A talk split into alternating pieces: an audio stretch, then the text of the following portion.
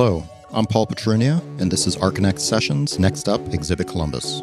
In this fourth episode of our six part series of conversations with the curators of Exhibit Columbus and the recipients of the J. Irwin and Xenia S. Miller Prize, we're speaking with Ann Lui and Craig Reschke of Future Firm.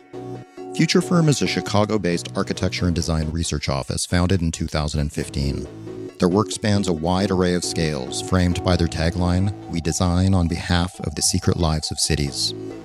In the case of their installation for Exhibit Columbus, Midnight Palace, the secret lives represent the nocturnal community in Columbus, Indiana. The sidewalk installation will bring together people that work in manufacturing, one of the most common jobs in the region, with restaurant workers, truckers on I 65, parents of newborns, dedicated stargazers, students, and residents with families overseas.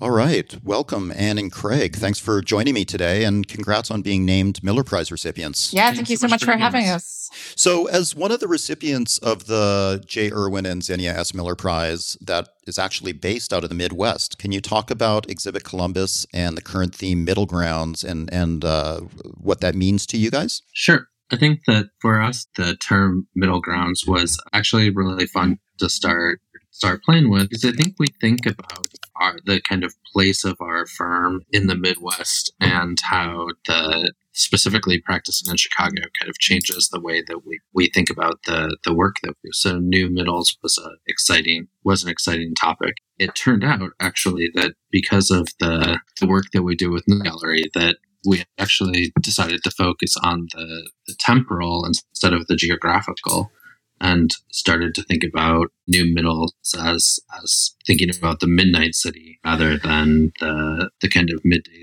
city that we're all also used to. Yeah, Craig and I drove out to Columbus a few times during the pandemic because I think, like everybody, we were looking for things to do that that weren't uh, indoors, um, and we ended up wandering around the city at night it was so beautiful and uh, a really kind of a different way to see a lot of the historic architecture there as well as um, the kind of landscape of the city overall. And one thing that we learned about that was uh, really surprising to me and i didn't know is that columbus indiana actually has the second highest per capita percentage of people working in manufacturing. So i think they're at something like 39% while the rest of the united states is at 9% and so we actually started to think about the fact that in manufacturing and in all the kind of factories located in, in Columbus, including the kind of legacy or the, the factories of, of Cummins, but then all the other kind of die casting factories, that there was a whole cohort of people who were working second and third shift whose days began at night um, but who didn't necessarily have the um, like amenities or restaurants or kind of civic public spaces, things like that, uh, that folks who uh, work during the day have. So that was kind of where we started the project to think about, like Craig said, uh, middle as middle of the night um, rather than only middle of the middle of the country or middle of the watershed. Yeah, I mean, it's such a fascinating concept that I personally am just in love with you know being able kind of creating designing an installation not necessarily just for a physical location or or a community but for kind of a, a time of day and a in a, a, time of day that most people are completely unfamiliar with.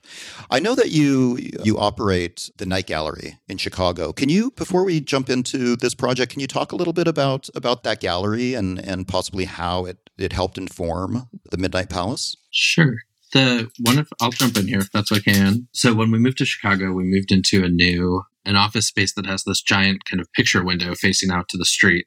And we always imagined that we would use the the office as like part kind of gallery space and part office space. And as the office has grown, the ability to do to do anything like kind of gallery like or u- unique in the space kind of got crowded out by furniture and computers. And we thought that um, it would be great to find a way to interact with the street. And the proportion of our front window just kind of works like a four by three video. So we hung a projector, put a screen in the window, um, and we've been experimenting with all different kinds of work over the past couple years. So we started with what we called kind of like live architectural drawings. One season we did full length films, and um, And now this season, we're actually looking at um, videos that respond to the new middles theme.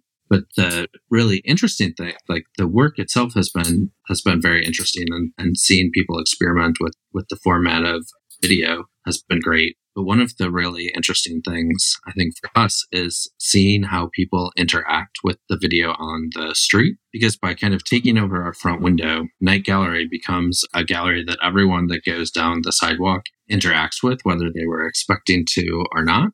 So on opening nights, we would have these kind of great parties out on the street that brought a whole kind of new new life to our to our street. But on the the kind of off days when an, when an opening wasn't happening, there were kind of benches and chairs that we arranged on the sidewalk, and we'd find people from, for instance, like the real estate school that's next door to us, uh, when they're there for their night class, taking a break and hanging out on the seats and and watching the films.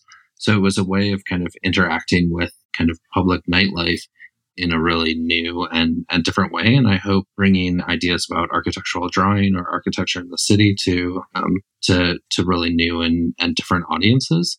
And I hope that in Columbus we'll be able to do do something similar. That's so interesting. So at night you create kind of this inverted space where you you move to the outdoors with you know the your window as kind of this uh, plane that separates your the daytime activity. Is that is that outdoor space used in any way in the daytime, or is it strictly just something that comes alive at night? Yeah, it, it only comes alive. And I mean, it's the sidewalk. Um, so uh-huh. like people use it, you know, people, people are walking by during the day, but, um, yeah, it has a certain, it has a certain character at night. We featured a, a work at Night Gallery two years ago that incorporated by, by the collective AC33 and they incorporated a kind of outward facing video camera that would then project back the traces of people who had walked by into new footage um, that was being kind of recorded live. So if you can imagine, if you walked by our window, you might see somebody walk by behind you in this in the projection that had actually passed by earlier in that day or night. But uh, and it was kind of strange and, and ghostly and bizarre. One one kind of funny outcome of it was that we actually got to see recordings of people who were going by through this kind of participatory artwork.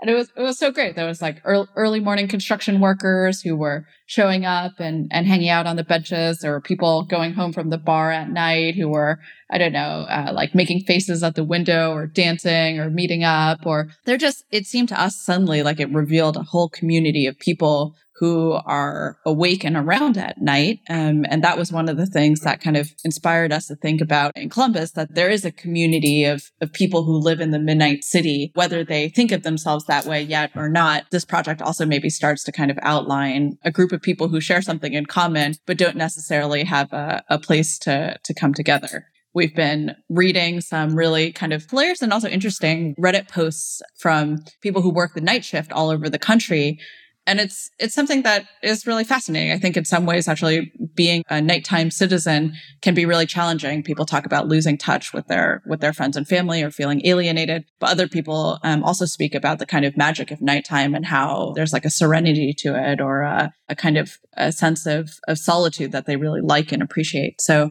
one thing we're also doing as part of this project is is doing a survey of Columbus residents to kind of understand who is awake at night and and what their lives are like, um, so that we can also document document this community and try to get some insight into a, a different way of occupying the city.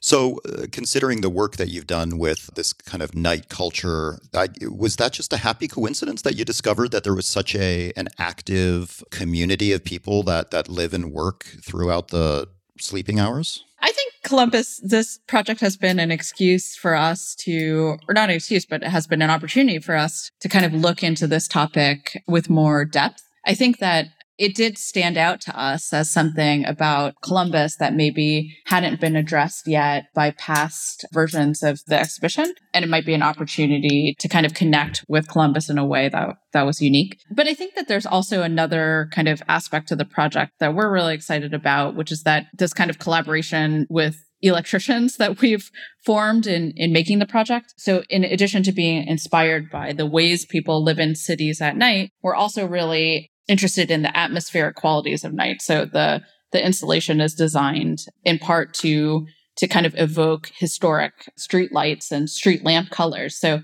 in addition to people, we're kind of interested in how to produce and reproduce the environments of nighttime, which are hugely shaped by artificial light. So I think there's a kind of maybe social cultural aspect of the project, and then also one that is about design and atmosphere and and and kind of urban scale design work. So let's talk about the the project and the site. It's uh, it's located at the Cummins Sears building, and that that is a site that you were uh, given by Exhibit Columbus. Is that correct? Yep. Can you describe that that site and and how you worked with that site with your specific physical installation? Yeah. So the the site is the, the kind of the backside of what used to be a building called the Commons, which was this really great, I think, uh, Cesar Pelli building that was renovated, I think, in the early 2000s. Um, but the the backside of it was a Sears store and it's kind of broad one story box with a curtain wall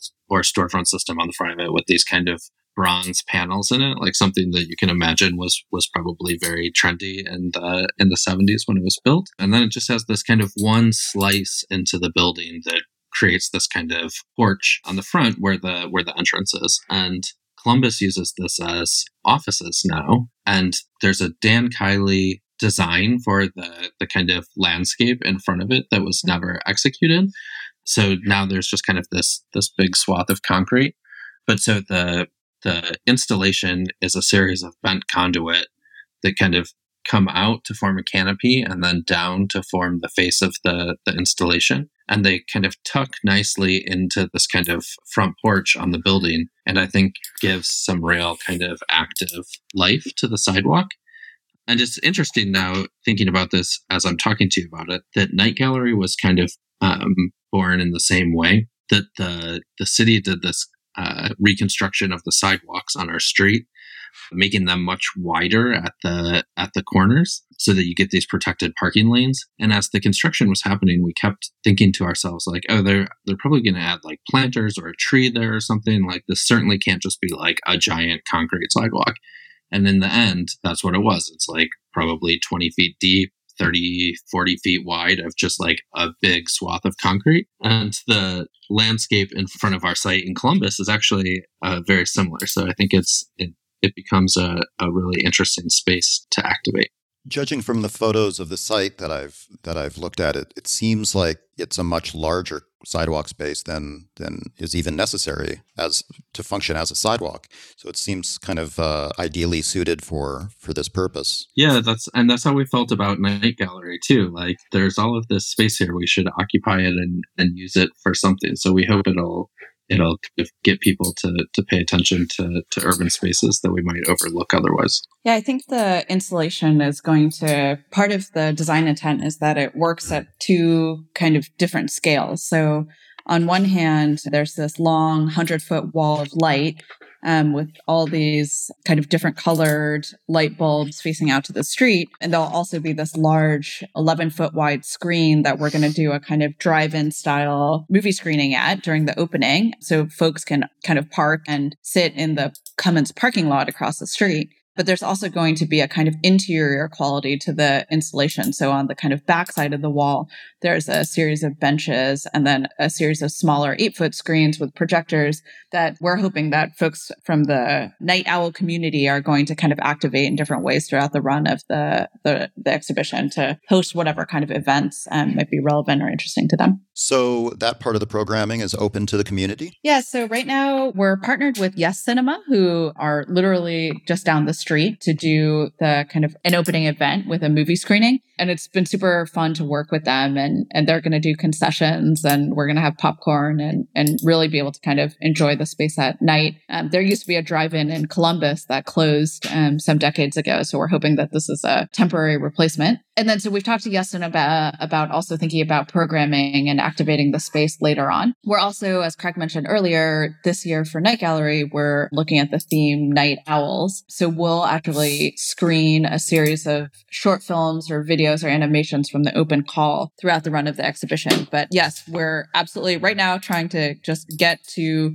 getting this installation built and in place. But then afterwards, hoping to reach out to folks about activating the kind of screens or using them to watch a cricket match or have a Skype call or do a movie night out with friends um, throughout the run of the run of the exhibition. So one of the big differences between Midnight Palace, the Night Gallery, is that Midnight Palace actually has a physical component that remains in place during the day. Have you considered any daytime programming purposes? Yeah, we just, I mean, we just heard from Cummins that they are thinking about opening the building again, and I'm not sure where that plan is. But one of the really beautiful qualities of the design that we're excited about is that it casts really kind of complex and strange and interesting shadows uh, in that kind of entry area.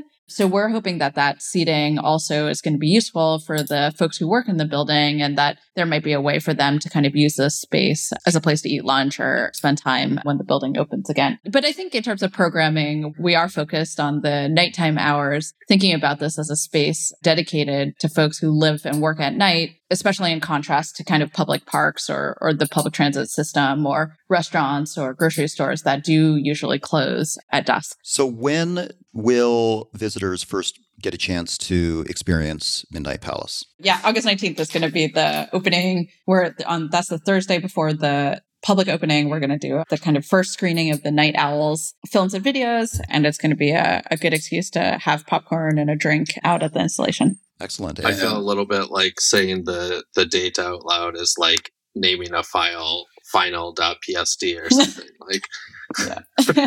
We're probably jinxing it. but you can register for it already. I can see on the Exhibit Columbus website.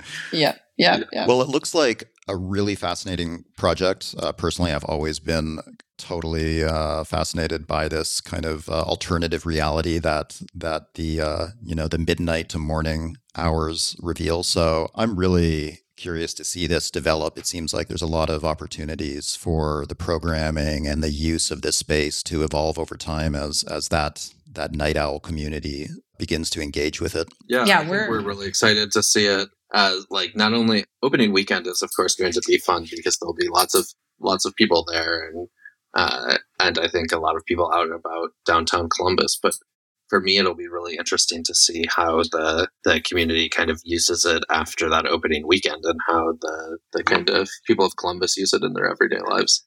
So, will you be evolving the project throughout the the duration of of the Exhibit Columbus installation phase, which I, I, believe runs until November of this year? Only through programming. There won't be any physical changes to it. Sure. Yeah.